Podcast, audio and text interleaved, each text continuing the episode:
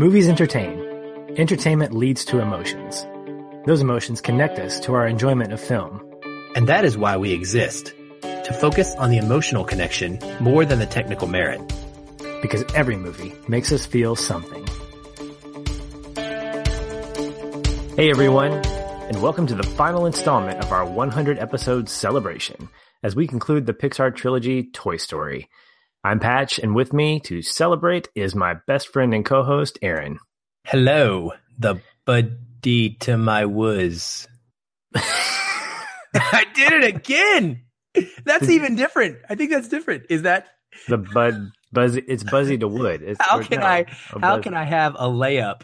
And I, that's literally I just missed a wide open layup. That is what the equivalent of. Yeah, you're not ready for March Madness. We're I swung and missed when the the ball was on a tee. That What's, was terrible. How many sports analogies can we throw in there? Oh. I snapped the ball to you and you fumbled. There, we'll make it just to finish at the three Goodness. big.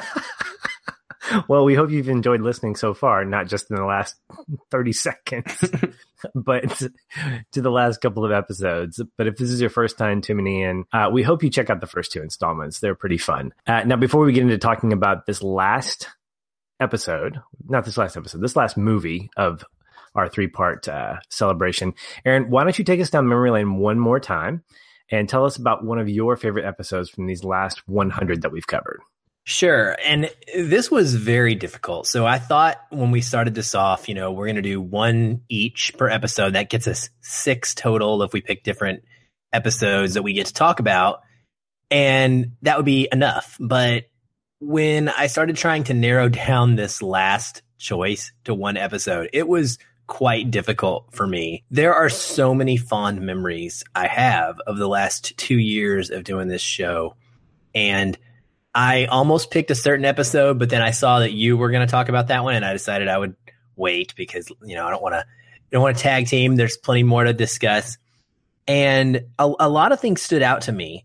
Our end of year episodes, our year in review episodes, those um, are real high points, and I urge everyone to check those out. It's a different format for us. It's something very unique, and both of those have just been supremely enjoyable for me. Just having that conversation with you.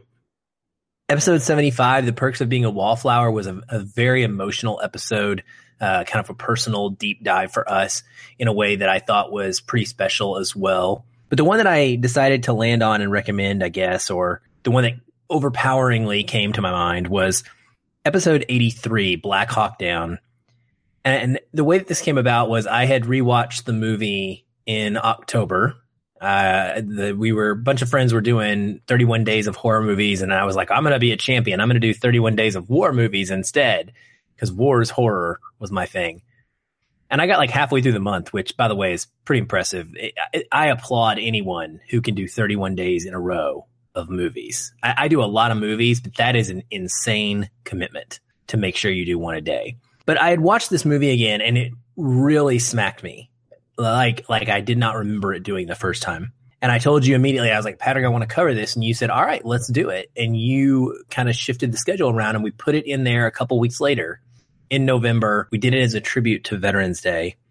And I really just felt like it was uh, it was an extremely blunt discussion about the ferocity of war, courage, and ultimately sacrifice. And I, it brought me to tears in the end.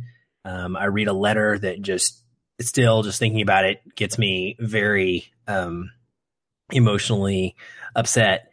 And it's definitely one I'm always going to remember and highly recommend for folks to check out. I think that it was a strong example of what we aspire to be at our best when we are talking about a film and how we connect with it emotionally. So, episode 83, Black Hawk Down, is the memory that, that I point out for this episode. Yeah, it's really good. And not just because of everything you mentioned, but also this is my first time to watch it. So, it's always nice to be able to visit films that I haven't seen it for from a personal standpoint. It's and it's fun, I guess, for our dynamic to be able to bring a film to the table that one of us has not seen. And I know with with Kubrick Month, that was one of those deals where we had Full Metal Jacket, which I had never seen before. So it was nice to be able to to catch that. And I want to, I believe there have been a handful, not many, but a handful of other movies that that you haven't seen that I have. So having that kind of uh, kind of opposites play against each other create a good conversation. Not really opposites. I would say more of just like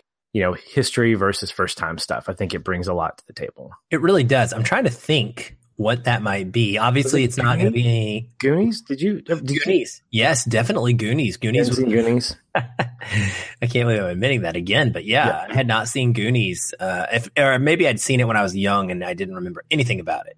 Yeah, I definitely remember Goonies being kind of like feeling like a first time watch. There aren't many, so it, it's a pretty cool experience for for me as well when I get yeah. to try one out for the first time. Yeah. Well, early on for me, I, I, was thinking about some of our early episodes and we were when we were trill trill when we were still trying to find our identity, and we were looking at films that were kind of uh, underrated, kind of um, I don't know, looked at in a negative light, and we ran across one called Tomorrowland, and the episode wasn't really what drew my attention. It was actually a response that we got from a guy that we've come to become good friends with, Chad Hopkins, over at a podcast called Cinescope. Well, that led to a, a friendship and us being guests on his show at one point individually. Uh, you and I have had a chance to talk about movies that we love uh, with him. And the episode that really stood out to me involved him. And it was episode 65 that we did. Um, we covered Baby Driver. And this was the first time for us in, in how we approached this. Uh, you were in town, which was a rare thing. You know, living on the West Coast, it's um, it's interesting to hear people that we come into contact with think that we're either both living in Arkansas or we're both living in Seattle because they hear one or the other and they're like, "Oh, what time zone are you in?" "Oh, I'm in the Central Time Zone." "Oh, I thought you were," you know. Anyway, and so it, this is one of those rare occasions when you and I actually got to podcast together. Well, we also had this opportunity to meet up with Chad in Texarkana, Texas, and go see this movie that we were going to cover. Texarkana, Arkansas. It was on the. I thought it was on the Texas side. Well, whatever. Texarkana, Arkansas. We're not going to represent Texas here. We are Arkansans. Okay. Well, Chad came all the way over from Texas to, to all the way over from next door. From right door. In any case, we all got together down south to to watch this movie. And and it was a good movie. I mean we i think we all had some really great things to say about it. But what really stood out to me was the fact that one we got a chance to connect with a fellow podcaster with someone that we'd gotten to know in the podcast community. And we got to do this thing. It felt like we were doing it live. Why? Because we were in a loud starbucks because over we were live. Well we, we weren't live. We were not in a studio. True. Because we didn't, you know, people weren't listening as now. If we'd been like on Hangouts or something, maybe so. But I think what that did for me was not only did it help solidify just this cool friendship that that we have with him, but it also really sort of just signified part of what his podcast is all about. It was celebrating a movie that we love. You know, it was celebrating the movie going experience. It was celebrating the being able to have an immediate reaction afterwards and talking through that stuff. And it was a chance just to experience that all in community. And to me, that's really what I get the most out of the podcast. We have our good days, we have our bad days, we have high points and low points, but through it all, you and I enjoy doing this together. And I think that's where the love of this podcast is really going to live at its core is not just the movies that we talk about, but the fact that we're talking about them together. And so getting a chance to share that with someone else who loves movies just as much as we do and kind of deepen the, that friendship with him, Baby Driver is definitely one that stands out to me.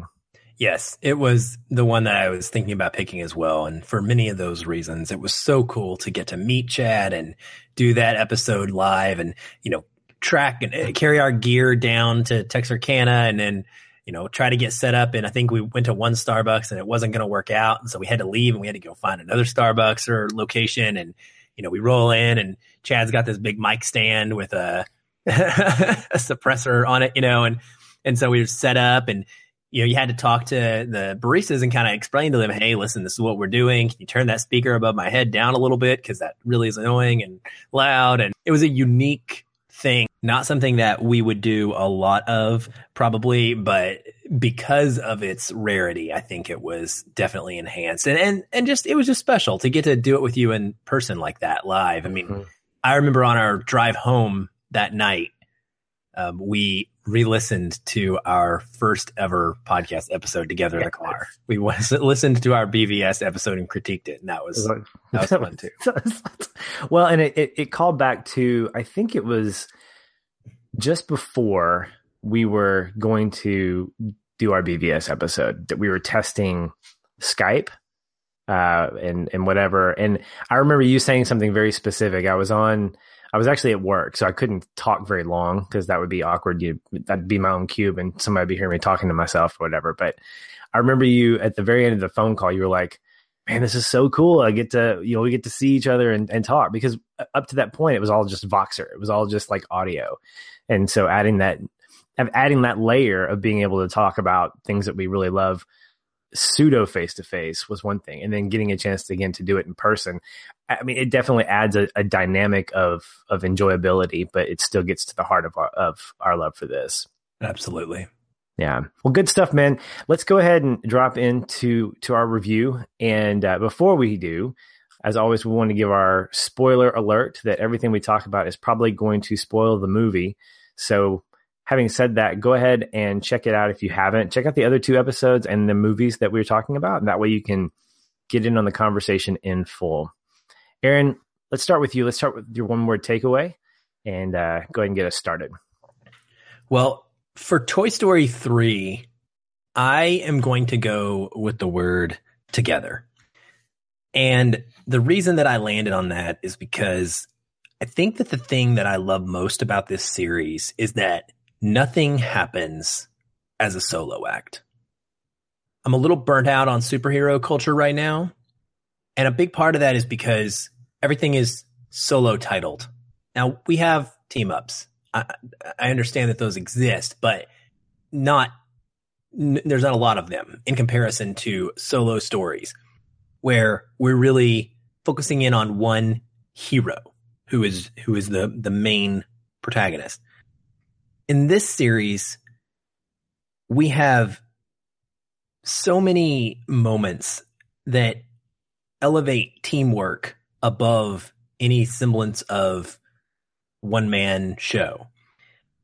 And in this movie, it, it definitely focuses on that as well, on how much the toys are a family and how they have to work together and be together to get through this situation that they're going through. It's not Andy, or I'm sorry, it's not Woody going through this. It's not Buzz going through this. It's, they're all going through this. And so while Woody may be this series primary star, if it had to have one, if you had to put a face on it, you might put Woody's face on it. But really, he accomplishes nothing on his own throughout the entire series. And in the end, he realizes exactly how much being with all of the other toys matters. It's all about being together.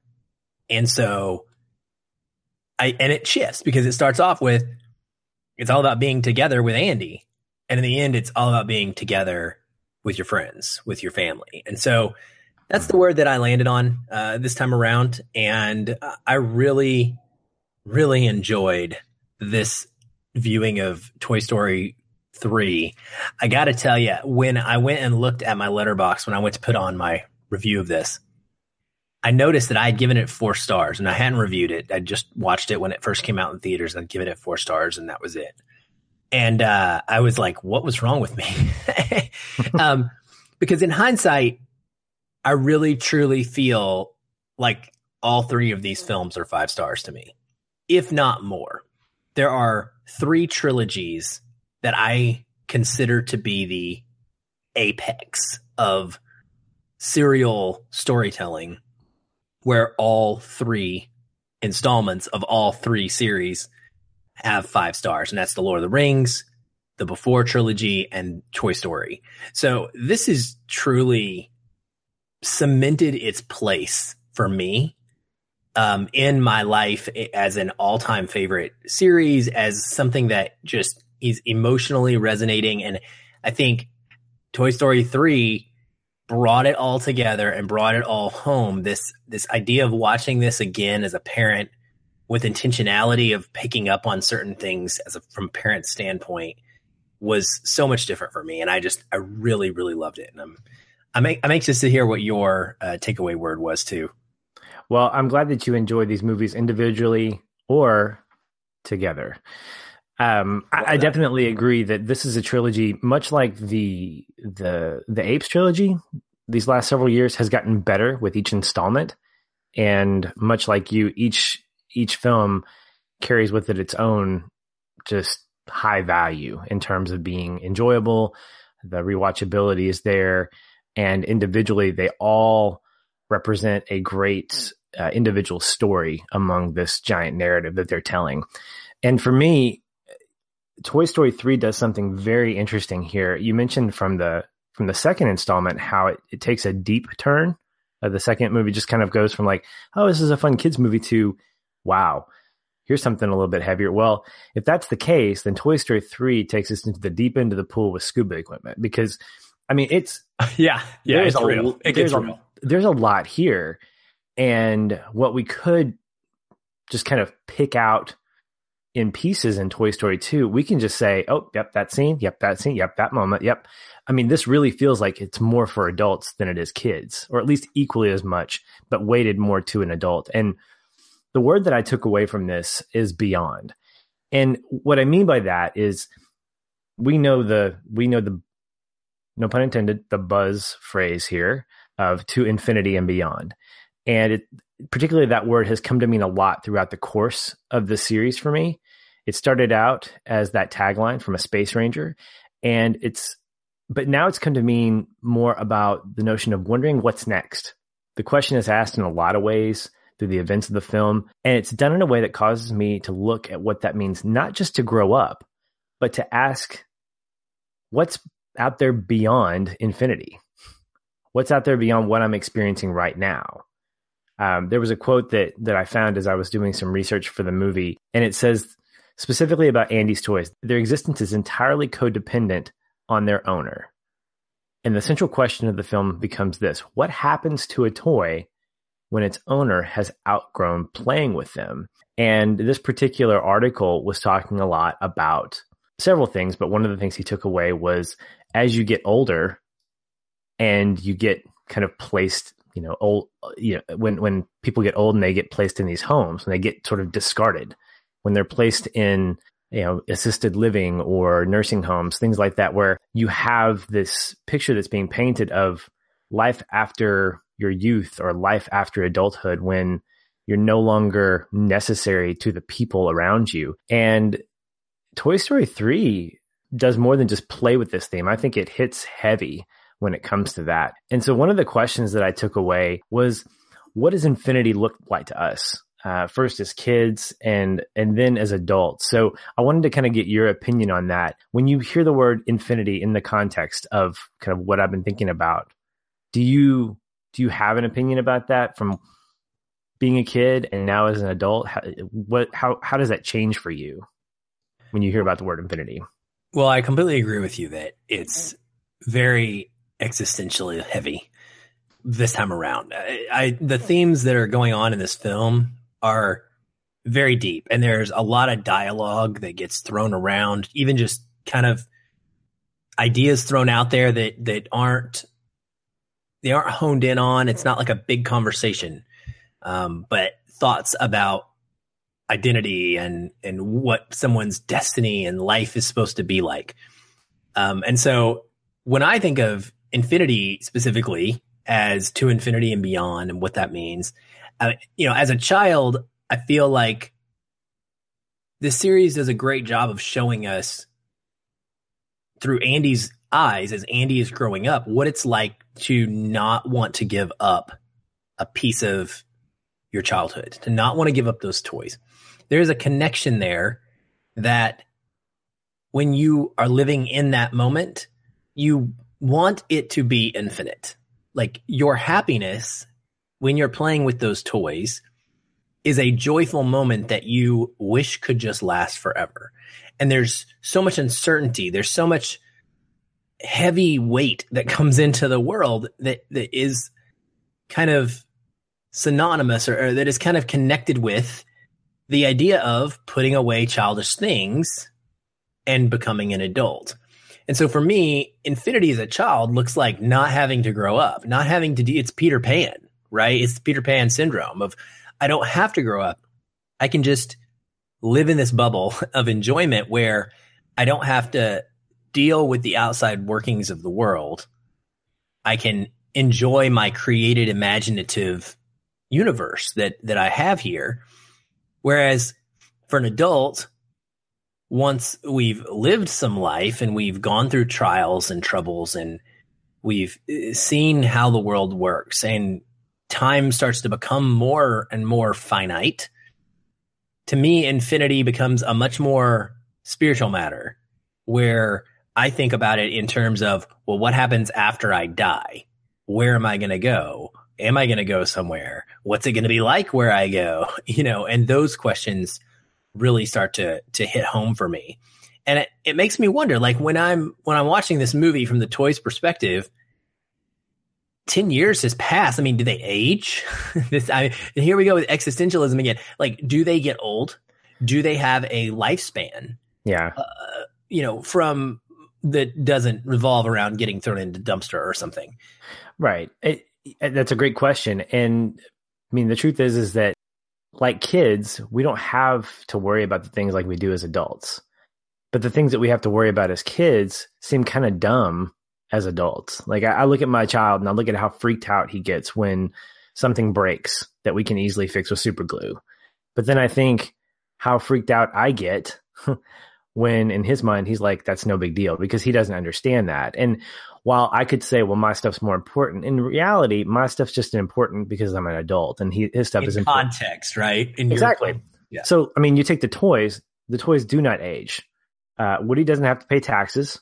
You know, he doesn't have to worry about getting a license. He doesn't have to worry about, um, you know, finding out whether or not he's, uh, he's, you know, going to have some kind of like colon cleansing when he's 45 or, you know, whatever. it.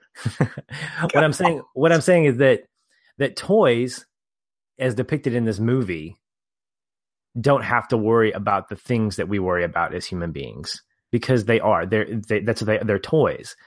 But the film shows us that they have to worry about something that's significant to them, and that's having to adapt to the next stage of their purpose, the next stage of their life, and particularly with new owners.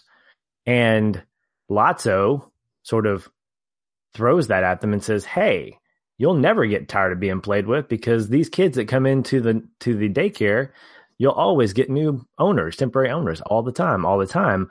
But the fact is that's not completely true because it's not just about getting a new owner. The movie is just about how you get treated and what your owner's actually like. You know, so it's more about who you're it's equally as much about who your owner is than just about being played with. And I think that that Toy Story three really paints a fantastic picture of the, of of showing that difference. Mm-hmm. Yeah, they definitely do. Because when so, they get played with in the the daycare, it's it's not fun. They're, no. they're thrown around and and treated mistreated, and it's much much closer to what Sid would do than what Andy would do.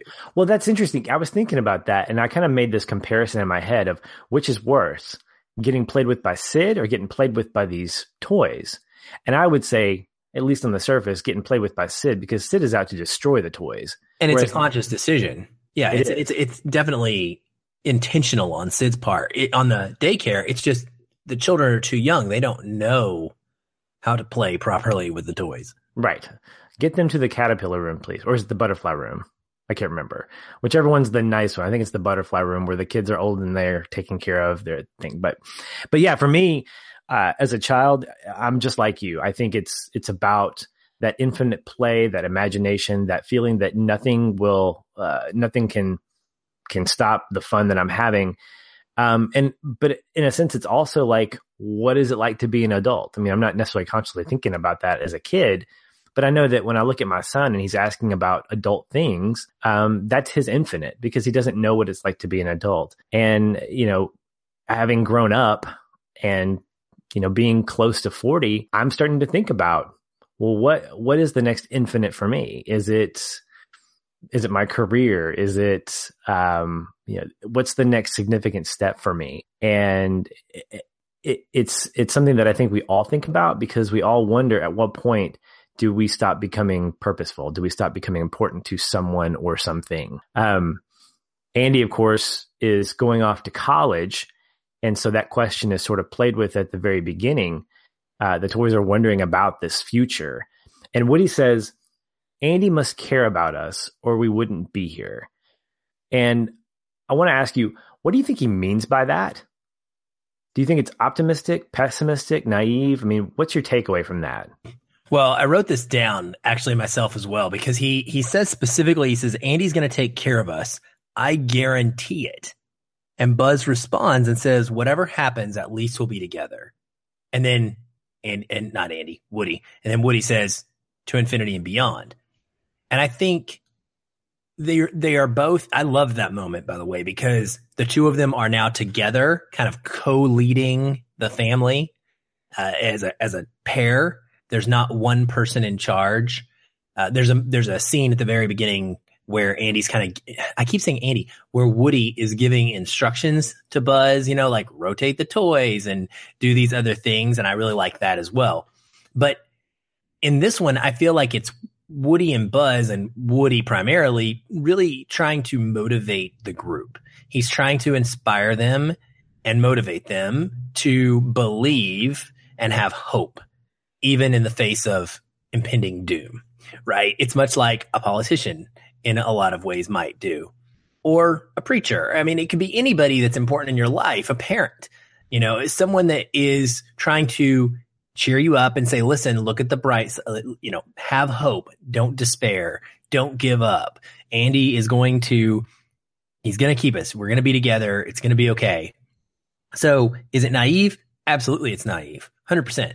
I mean, I think deep down, if you look at, I mean, when you look at the wonderfully nuanced uh, and subtlety of the animation itself, you can even read this in his plastic face how he he doesn't fully believe the words he's saying.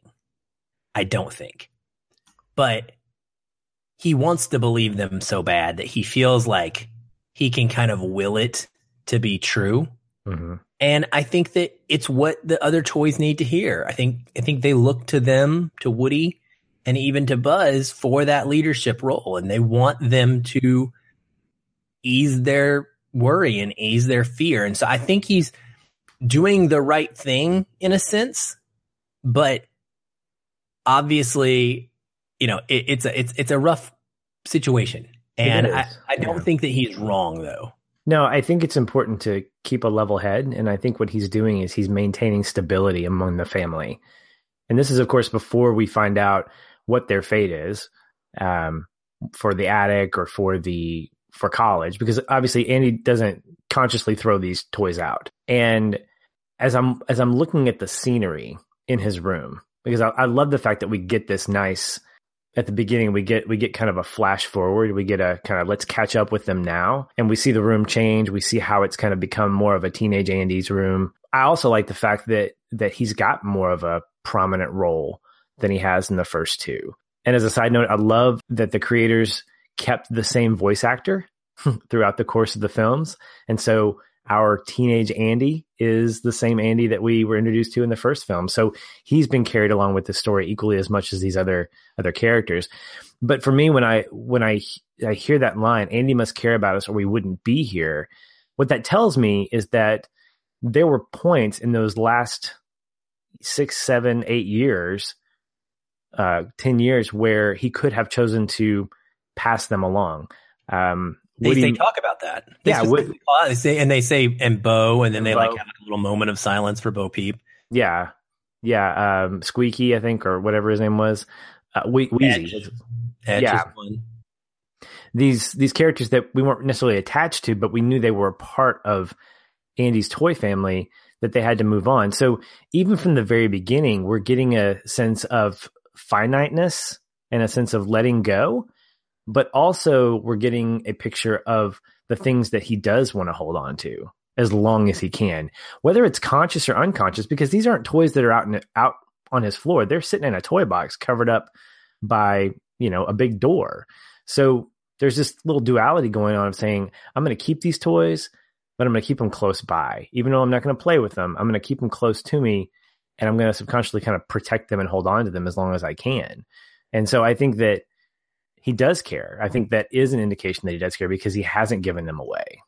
Which actually brings up another question though is does he like he does on some level, but is that the right is doing is he doing right by the toys?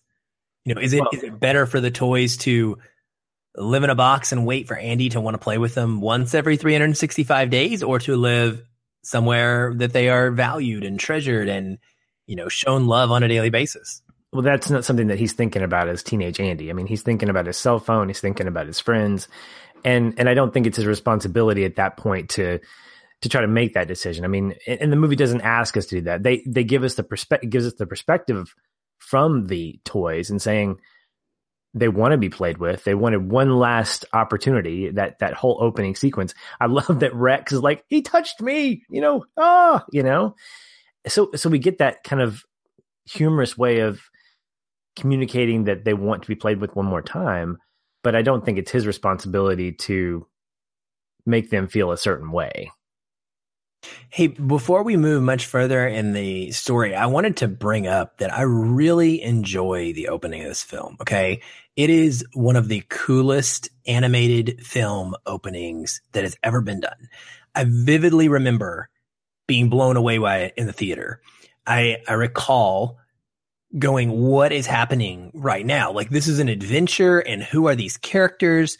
And it's, it's just so flippin' much fun. I, I mean, it is awesome. You've got evil Dr. Porkchop.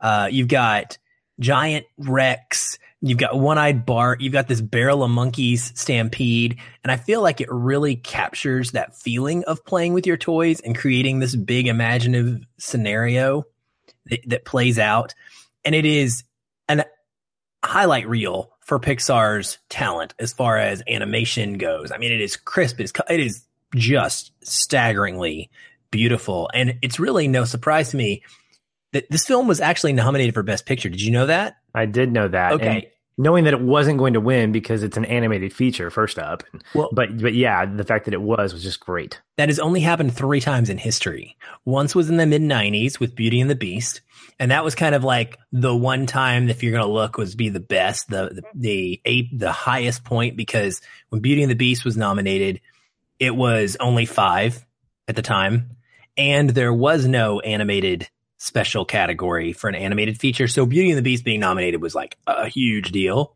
The only other two times it's happened was back to back years, Up and then Toy Story 3.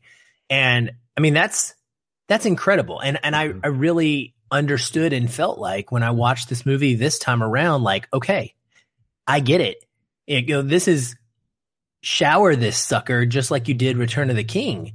You know, give it all the awards if you must for all the others you know, as a collective because it really does close the series out perfectly, just like Return of the King does. You know, it brings it all together in just an amazing way. And I just, I think it's so cool. I didn't know that. And it kind of reaffirmed my, I didn't learn about it until after I'd finished watching the movie. And it, it just reaffirmed my feelings that I was having about how incredible this was. Yeah. The way the story t- is told, it, eh, the beginning is fantastic because it's a, it's almost like a shot for shot remake of the very first film sequence when we get Andy playing with this. It's the same story, you know, evil Dr. Porkchop and the barrel of monkeys and his giant, his giant, uh, his dinosaur, but it's played out, I feel like in the mind of Andy.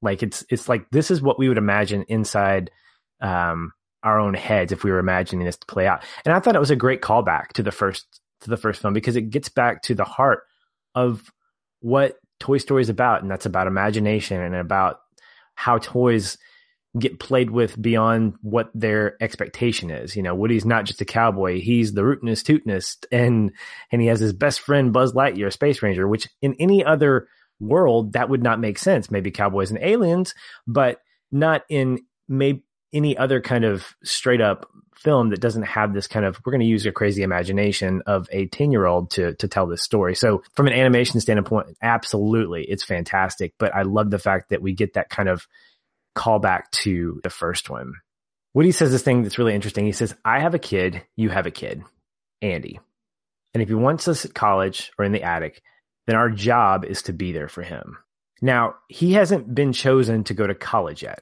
at least when he says this line. He hasn't Andy hasn't made the the distinction. And so I wonder, do you think it's easy for him to say that even though he, there hasn't been a choice made? I mean, do you think he thinks he's going to go to college? Do you think he looks at the attic as a good alternative because they're not going to get played with? Um, and and if so, I mean, how is that a better a better life for them? How is that a nice continuation for them as toys? Oh, it's not, and that's kind of what I was alluding to earlier. I, I don't think it is. Um, in the context of their current identity and their worldview, being that their existence is to be a toy to be played with, like that's why they exist. Their identity is that. I think that's kind of what be- is beautiful about the film series, though, and that's part of where I was going with my one word takeaway being the word together. Is that ultimately for these characters, as they grow over the three movies, they get to a place where I could believe that they would be happy together without an Andy, because I truly believe they are enough of a family that they would be able to manage and and enjoy life amongst themselves. There's some outtakes that even kind of jokingly speak to that. You've got you know Rex with his girlfriend, the Triceratops, mm-hmm. uh, you know, playing video games together and things like that. So I think that I think that they would be be fine. But you know, really the basis here is that no, them being without an owner does not make sense and is not a loving act would not be a loving act by Andy. No, but it, be selfish, to be honest, to keep him in the attic. It's selfish for Andy. Yeah, you mean it would be selfish of Andy. Yeah, because he would be putting them in the attic simply so that he would have a memory to hang on to of the fact that they exist. This is this is a again another existential drama here where we're talking about toys. So the reality is that in Andy's mind, these are not sentient beings and it's not selfish necessarily, but maybe it is like we can think about it in terms of all the stuff we have. I mean, I can look around my house right now and I've decluttered many times. I still have a lot of crap. I mean, entertainment stuff, fun stuff, whatever, clothes. I have plenty of stuff that I don't use that I like to just have there, even though I know I'm never going to watch that movie, that DVD again. I haven't touched it in 10 years. Maybe there's somebody out there that loves that movie whose favorite movie in the world is Jurassic Park 3, and I could give that away. And that would better suit them than being in my quote attic. Yeah. That that's a question that definitely gets gets not just played with, but really just kind of kind of hammered in is that what value do the toys have and to whom do they have that? And I think for Woody, there's something in me that feels like he knows he's going to get pulled apart. Like he's, he, he knows he's going to get pulled away because he's been Andy's toy for the longest time. Like it's been, been Andy and Woody this whole time. It's what started Toy Story. It's what continued through the, the sequel and it concludes here. And so I feel like when he when he says that, when he says, I have a kid, you have a kid, Andy, and if he wants us in the college, if he wants us in college or in the attic, I think what he's thinking is, I know I'm probably not going to go to the attic because he loves me that much. That's my personal, you know, vantage point. I don't think he is naive enough to think he's going to go in the attic. And so I think it's easier for him to say that because he knows his life with Andy is going to move on. And that's always been important to him. But when you bring up the point about that about that togetherness, there is something really interesting because it seems like the toys themselves have shifted to just having a life period. They'd rather have a life at all than to have a life in the garbage because that's not a life that's death obviously that's the only death that i think a toy ever has is is going into an incinerator or or just completely being destroyed or, or being thrown away and so for them it's kind of a sad thing to think that going into an attic and having the old TV and having the old games and things that could entertain them, that's kind of a that's kind of a limited life for them. And it's kind of sad that they have to settle for that. They have to settle for we know we're probably not going to go to college with Andy. So going to the attic's the next best thing. And I'm like, man, that's frustrating. But of course, it sets up a really nice adventure for them as they get a second chance over at uh, Sunnyside Daycare at the hands of Lotso, the teddy bear. And if if there's a villain that you could pinpoint it being like fully fleshed out, I think Lotso probably takes the cake when it comes to animated villains. He um we talked a little bit about this on Toy Story 2, how you didn't really care much for Stinky Pete for a number of reasons. But one reason that I can definitely validate with you is that he wasn't nearly the villain that Lotso was. I think the agency that, that Lotso has, the the way in which his backstory comes to uh, comes to be known, makes his characterization a lot more layered. And he says, when the kids get old, new ones come in. He's describing time at the at the daycare. When they get old, new ones replace them. You'll never be outgrown or neglected, never abandoned or forgotten. No owners mean no heartbreak. Now, this is before we get his backstory. But what do you think at this point has shaped his thinking on this experience? I mean, do you think that he comes from a positive background? Well, no. I mean, he's clearly jaded and bitter, and uh, this whole thing is is fascinating. I I love him as a character because I truly, at all times, no matter how much I am currently hating him or being upset by him, want to hug him and smell him I really do. I, I think he is the most adorable bear. And I, I, I just, I love that juxtaposition of sort of evil, but for understandable reasons. He's, he, he's not even, I don't know that he's purely evil. I mean, this, this movie plays out like a prison drama for mm-hmm. the middle act. It really, it really, really does. It's got all these elements of it, of that to it. You know, it's got this great moment where we talk about the the big walls on the outside, and we have the um, cinder block walls. The guards sh- are going around on shifts. We have security cameras. There's jail cells, and Lotso is the warden, and everything is explained. You know that this is a situation where you've got to pay your dues and do your do your part and start at the bottom and you know, once you kind of get some seniority and you get here, you know, you get to rise up a little bit and get some more privileges.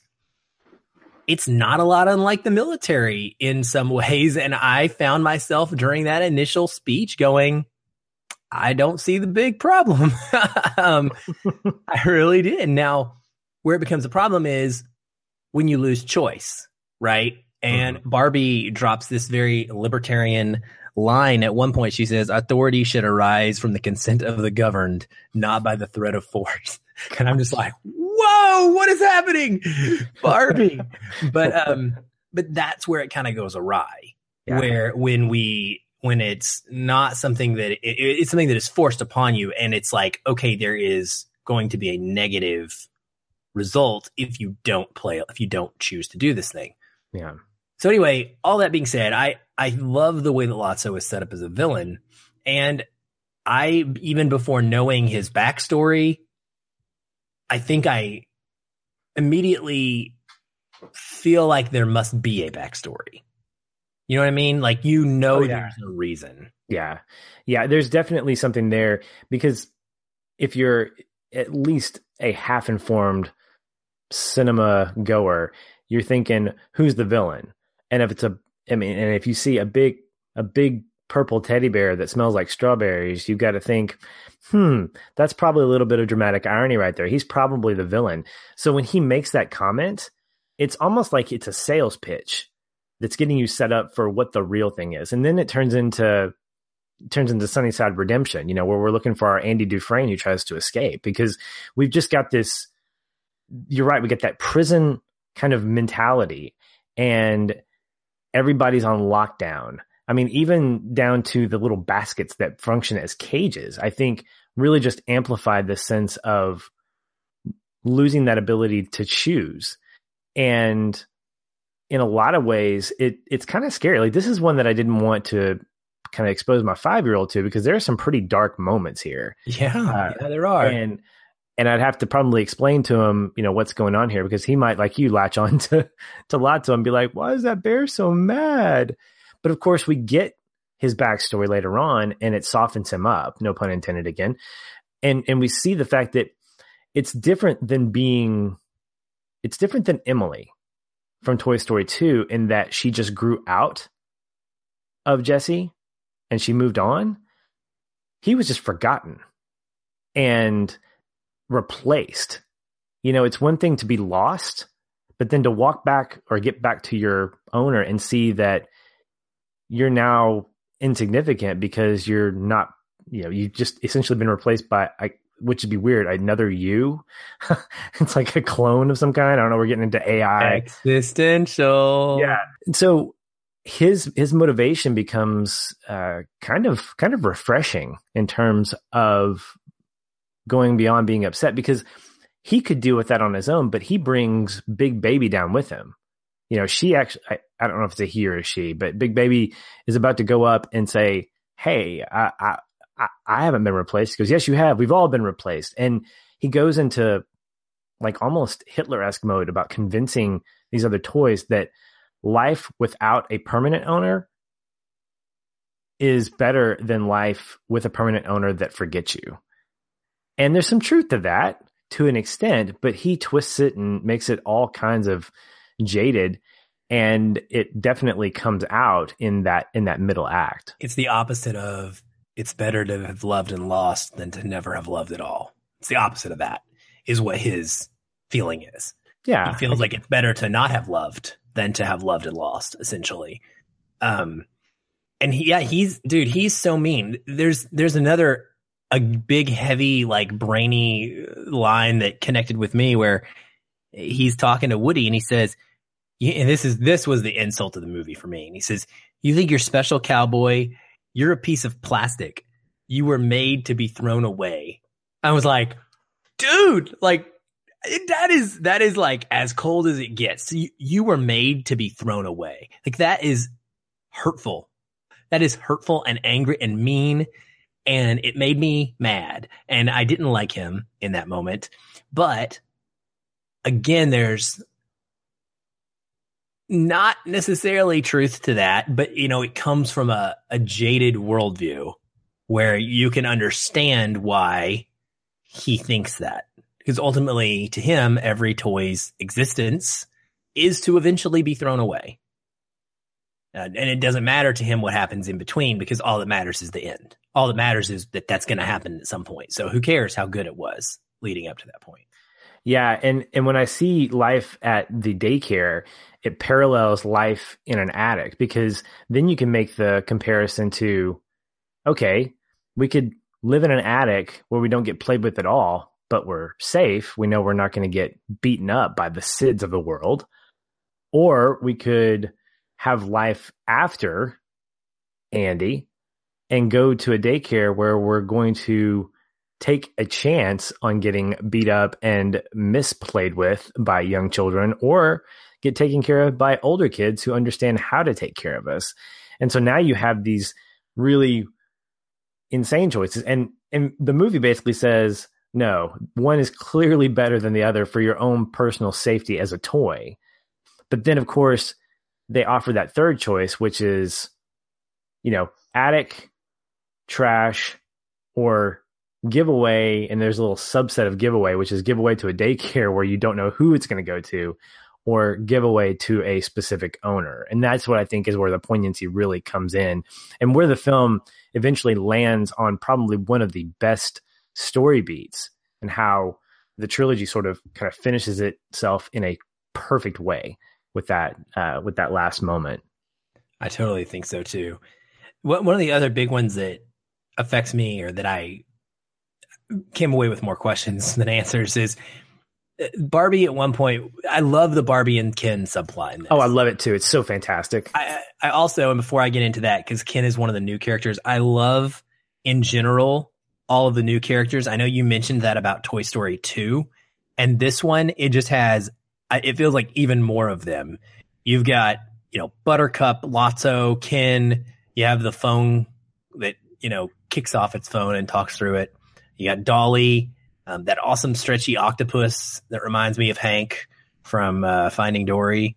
You have Big Creepy Baby. You've Chuckles the Clown, which, by the way, is an awesome moment when Chuckles is standing in the window and like recounting the story of Lotso. Yeah. You have Chuckles, who looks like this evil, creepy, absolutely like Chuckles should be the villain, and yet Chuckles is the emotional core, like sweethearted, like depressed one, and Lotso, the really cute, cuddly bear that should be nice and you know is the evil one. I, I loved that imagery.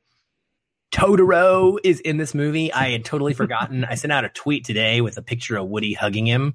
I had screen capped it because I was like, look at this. I had, I forgot totally that Totoro was in this. You have the cymbal monkey, creepy cymbal monkey who's, you know, watching the, the security footage. So the, the characters in this just, I love it. I love all of them. So fun. But the thing about Barbie and Ken, when they meet up, I think it's Ken. He says, when I see you, and maybe they I think they share this sentence together. It's like we were made for each other. And there's this idea put forth that they are soulmates in some ways, right? Because they literally, they are toys that were made for each other. And then the film does something very interesting, I think, because we have another relationship that takes the opposite kind of view on this. We have Woody and Jesse, who should be a couple. Because are they not also made for each other? I feel like they are. But yet Buzz spends the whole movie trying to get Jesse's affections and ultimately wins her over. And so Jesse chooses Buzz, who is in so many ways the opposite of Woody which was the person that was made for her. And then we have that compared to Barbie and Ken, who were made for each other and choose each other. And I find that just fascinating. I, I, don't know why, but it's, I don't think that they're trying to say anything by it. I, I just think it's, it's pretty incredible and thoughtful that they would give both of those different sides of that relationship. And, and, and I don't know what the purpose of it is, but you know, maybe it's intentionally trying to make sure we don't look at Barbie and Ken and think, oh, hey, these are soulmates. That there is another option out there. You know, you still have freedom of choice. I just, I loved watching that play out, man. You know, I, I didn't pick up on that as much as you did, and um, but I'm I'm glad that you did because I think what it does is it it amplifies the challenging of our perceptions in this movie. And harkening back to what you said about um, about Lotso, who would appear to be the not he wouldn't appear to be the villain at first sight, but he turns into that. Um, and then you have the clown who, when you first look at him, as you mentioned, you would think he's the villain.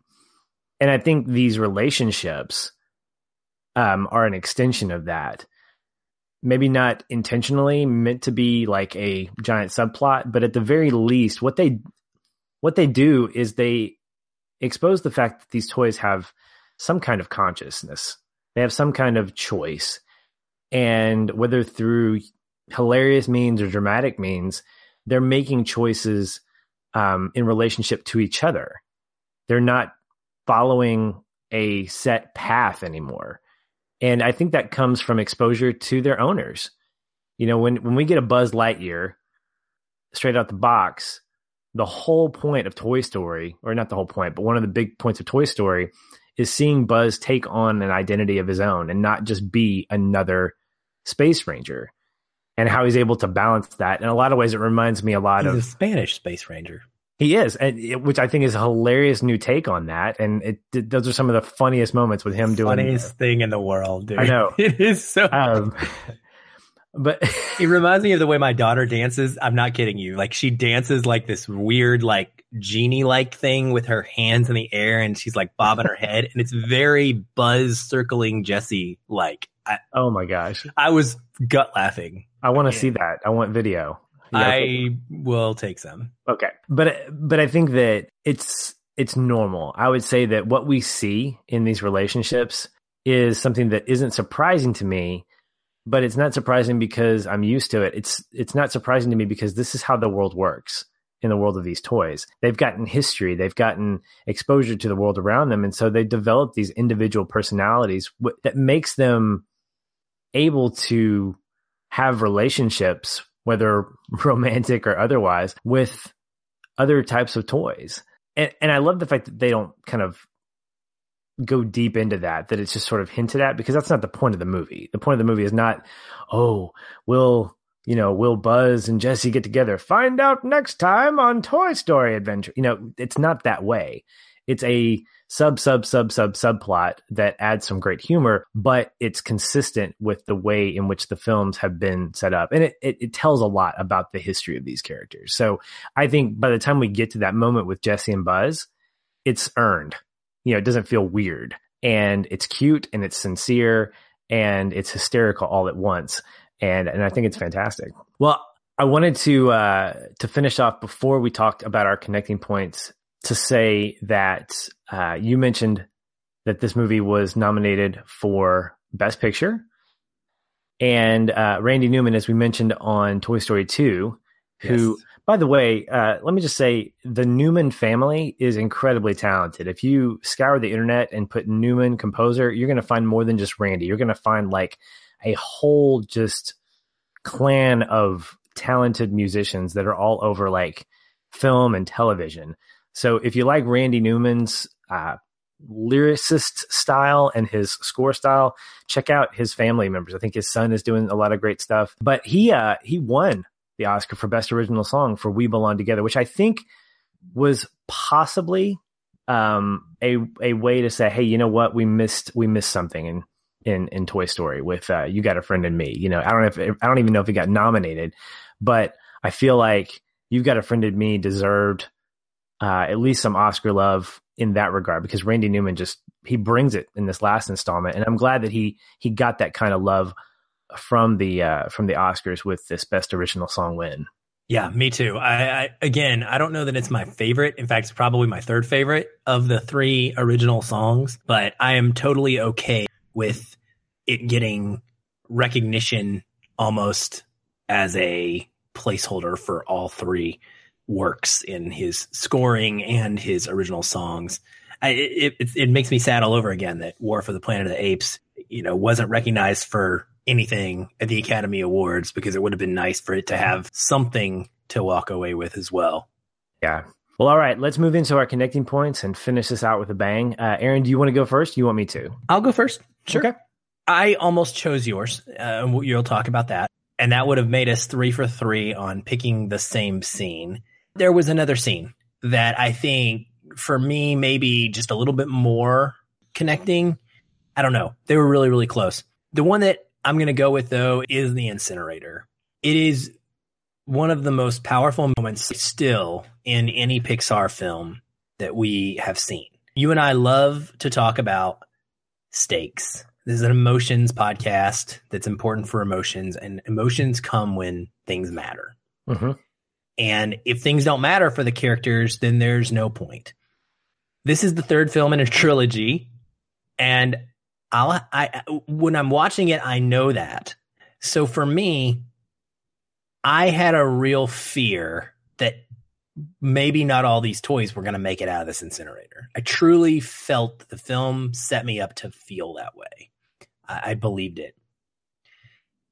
What really strikes me in this moment, though, the animation is incredible. Technicals are just so wonderful. But it's all about how Woody and Buzz save Lotso. That's what starts this off. And then they have to rely on him to save them in return by him turning off the incinerator.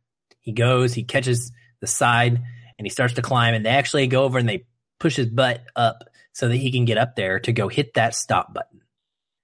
And it's the fact that they don't have their trust rewarded. He bails on them. He gets up there and he turns around and he walks away. And then when they are moving towards that incinerator, you have this look on their faces that I will never be able to get out of my head. Like I will forever remember the animated eyes and that plastic when the realization comes across their faces that this is it. There is no saving grace. It's it's done. We are going to burn in this incinerator now. And Buzz reaches out and he takes Jesse's hand. She actually says, Buzz, what do we do? And he doesn't respond with words. He just, he takes her hand. And it's like there's this acknowledgement amongst all of them in this moment that they can't be saved and they accept their fate.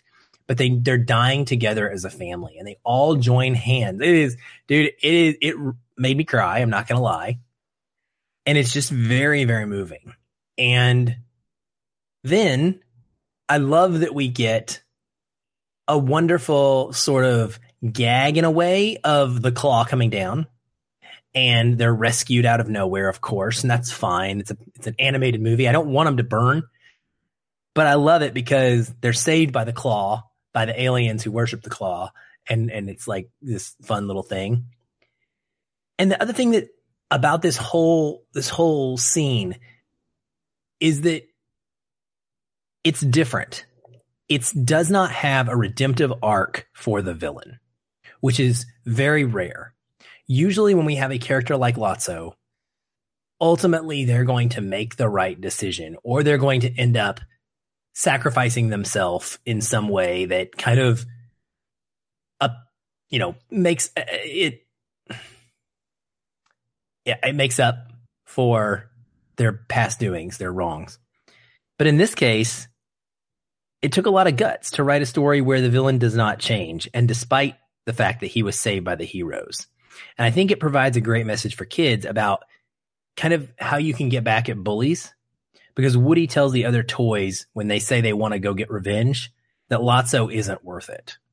And I like this idea that you don't always have to attack those that attack you. And so there's a lot going on throughout this scene and it kind of connects with me in multiple different emotional ways. Yeah, there's a um I think that if we had to pick a connecting point, it would have been one of two scenes, and that was going to be my other one. Uh, I, I, think there were just two definitive ones that stood out, and and I'm I'm with you. I'm glad that we didn't have that redemptive arc for for Lotso, and we got to see his comeuppance. You know, we get to see him pasted to the front of a a, a diesel truck, and um, better close your mouth. Yeah. but that scene the fact that they didn't have to have dialogue from the moment that they start holding hands uh, put a lot of trust in the animation. You know, this is the this that was a risk.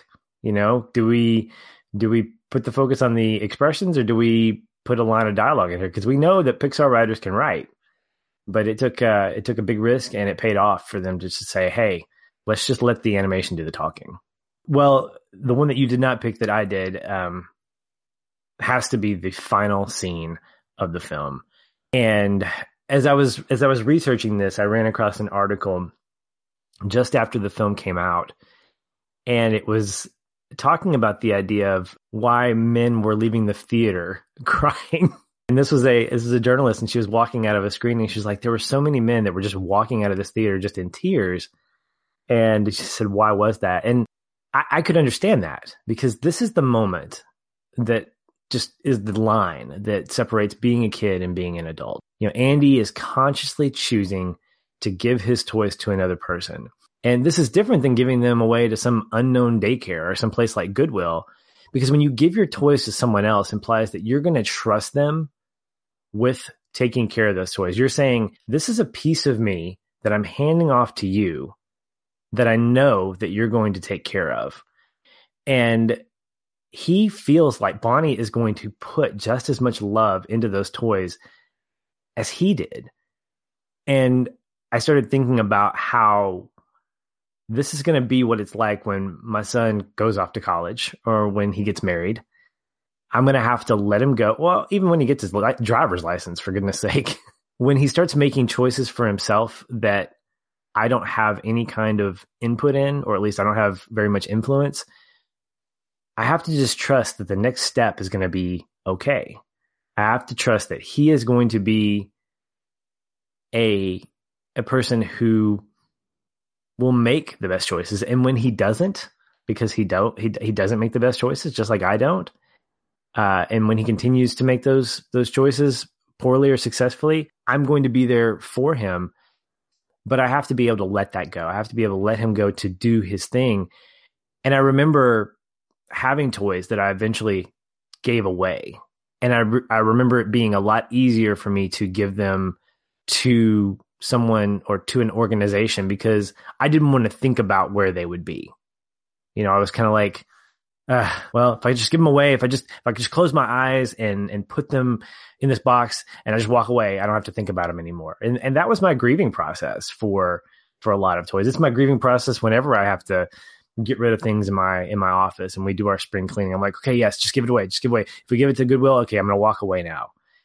And um, there was a quote that I read that really sums up this last scene. And it says that Andy lets go in the most meaningful way possible, knowing that the joy that he had in playing with his toys is best experienced by a child with an imagination stretching in the motto of Buzz Lightyear to infinity and beyond.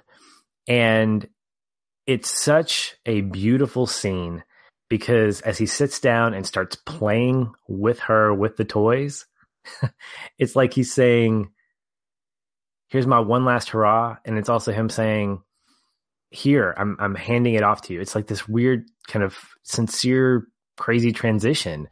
And it's beautiful. And i can see why men left the theater crying because it he's it's it's he's becoming a man. You know he's leaving for college and he's giving this big part of his life up in this one moment and it's it's it's really is beautiful yep i had the same reaction, and this was the other scene that brought me to tears too. So I was a man. I wasn't leaving a theater today when I rewatched it, but I, I was a man walking from my couch to the other room to get Kleenex. Um, so uh, it's the same for me. I love that. I love that. Love, love, love that moment uh, with him playing with her. I think that is so impactful. That transition moment, like you said, that last hurrah. And when you were talking at the early part of the podcast tonight about how Andy is giving that speech and he's telling the toys and Buzz, he says, Andy is not going to give up on us. He's not going to, you know, forget us. The perfect line here brings it all back and kind of rewards his faith because Andy says to Bonnie, the thing that makes Woody special is he'll never give up on you ever He'll always be there for you no matter what. And I just, I, I, it crushes me like in a happy way because it's like, that's it, right? That's where you see Woody's belief in Andy coming together with Andy's belief in Woody. And it is just beautiful. And it's the perfect ending. It is the perfect ending. And speaking of it being a perfect ending, um, one last thing before we go it's not going to be the ending now. So we we know that there is going to be a Toy Story 4 and it is coming in 2019. What do you think about that? well, I, I, don't like it.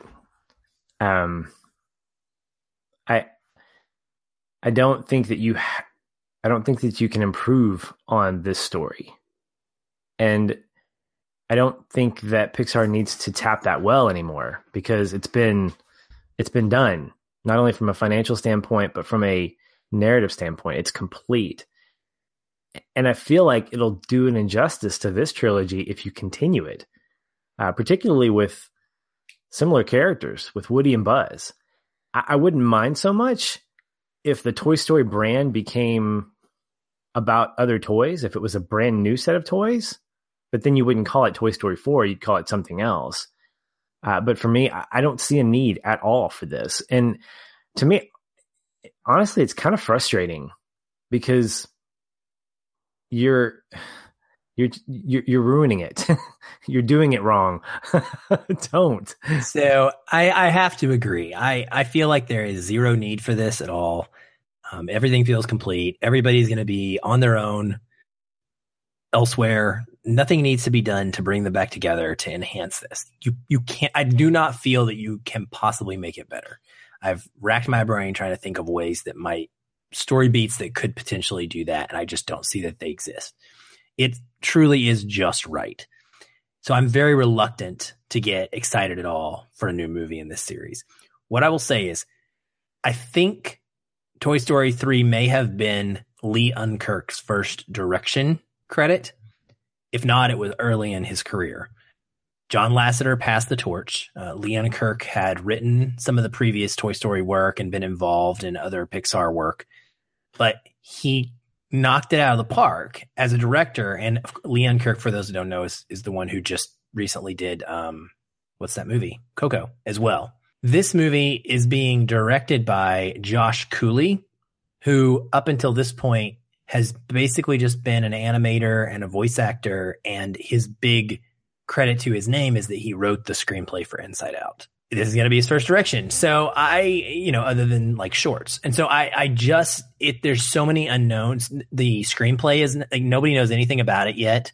It's due out, I think, next summer, and there's no no plot that's been released. I'm kind of still hoping that that it just dies. I'm hoping it just goes away. That we fill that slot with something else. Pixar has done such a great job, for the most part, thus far, of not getting sucked into that Disney well of just putting out content after content after content to try and maximize profits based on people loving something and letting the storytelling stand for itself. And I, I'm, I'm scared that things are changing. I'm scared about this. I'm scared about Incredibles 2. I guess we'll see what happens. But um, for me, yeah, this trilogy is going to have to just live on its own, I think, separately than from that story.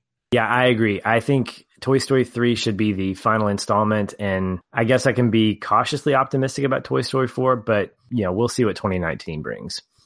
Um, Aaron, thank you so much for this this this uh, celebration of 100 episodes. Uh, I'm so glad that that you suggested doing this trilogy.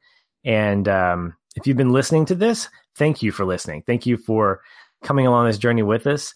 If you want to keep the conversation going about any of these movies or anything else that we've covered, you can uh, find us at feelinfilm.com and you can always check in on our Facebook group where a lot of conversation is happening, not just about the movies that we cover, but about movies in general, about uh, just film stuff that uh, that people bring to the table. It's a really, really fantastic community, and I love the fact that it's grown so organically and that people are just contributing left and right in their own individual ways.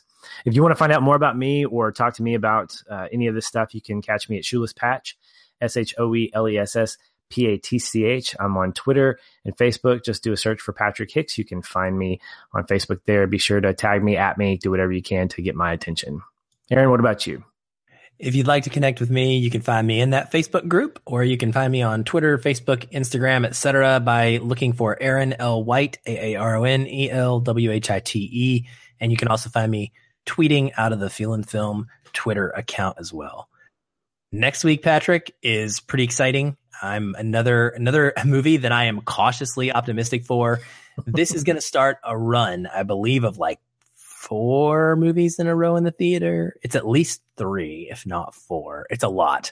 Yeah. This is a busy month for us of blockbusters that we're covering, and it's again it's exciting. So all of them have some excitement around them and all of them also have some nerves around them so we hopefully maybe we get like one major hit out of out of all these but uh, next week we're going to be covering tomb raider my favorite video game series i'll talk more about that next week um, and we are going to have awesome andrew dice back with us to talk about that movie so doubly great way to start off the next 100 episodes if you will so please go see tomb raider and then come back next week to listen to our discussion on it. I'm really hoping, Patrick, that this one breaks the video game curse. Crossing my fingers.